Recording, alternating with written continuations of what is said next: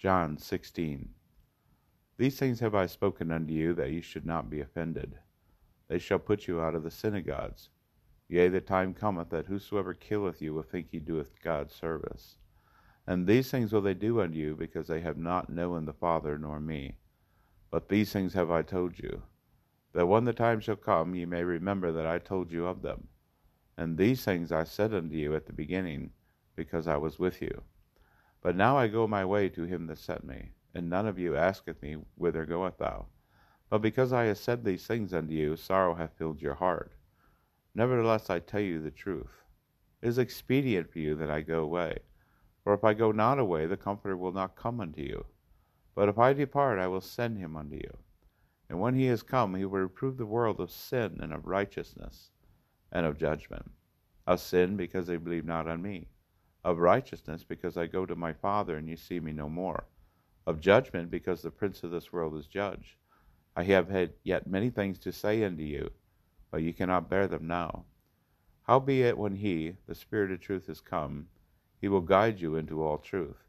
For he shall not speak of himself, but whatsoever he shall hear, that shall he speak, and he will show you things to come. And he shall glorify me, for he shall receive of mine and show it unto you. All things that the Father hath are mine.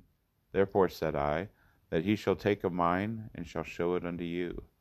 A little while, and ye shall not see me. Again a little while, and ye shall see me, because I go to the Father. Then said some of his disciples among themselves, What is this that he saith unto us, A little while, and ye shall not see me? Again a little while, and ye shall see me, because I go to the Father. They said therefore, What is this that he saith? A little while we cannot tell what he saith. Now Jesus knew they were desirous to ask him, and said unto them, Do ye inquire among yourselves that I said, A little while, and ye shall not see me? Again, a little while, ye shall see me. Verily, verily, I say unto you, that ye shall weep and lament, but the world shall rejoice. Ye shall be sorrowful, but your sorrow shall be turned into joy. A woman, when she is in trouble, hath sorrow because her hour is come. But as soon as she is delivered of the child, she remembereth no more the anguish for the joy that a man is born into the world. And ye now therefore have sorrow, but I will see you again, and your heart shall rejoice, and your joy no man taketh from you. And in that day ye shall ask me nothing. Verily, verily, I say unto you, whatsoever ye shall ask the Father in my name, he will give it you.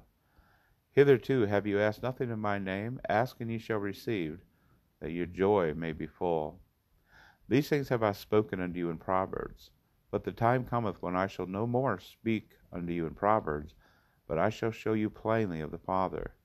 At that day ye shall ask in my name, and I say not unto you that I will pray the Father for you, for the Father himself loveth you, because ye have loved me, and have believed that I came out from God.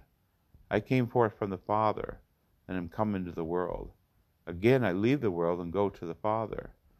His disciples said unto him, Thou now speakest thou plainly, and speakest no proverb. Now are we sure that thou knowest all things, and needeth not that any man should ask thee. By this we believe that thou camest forth from God.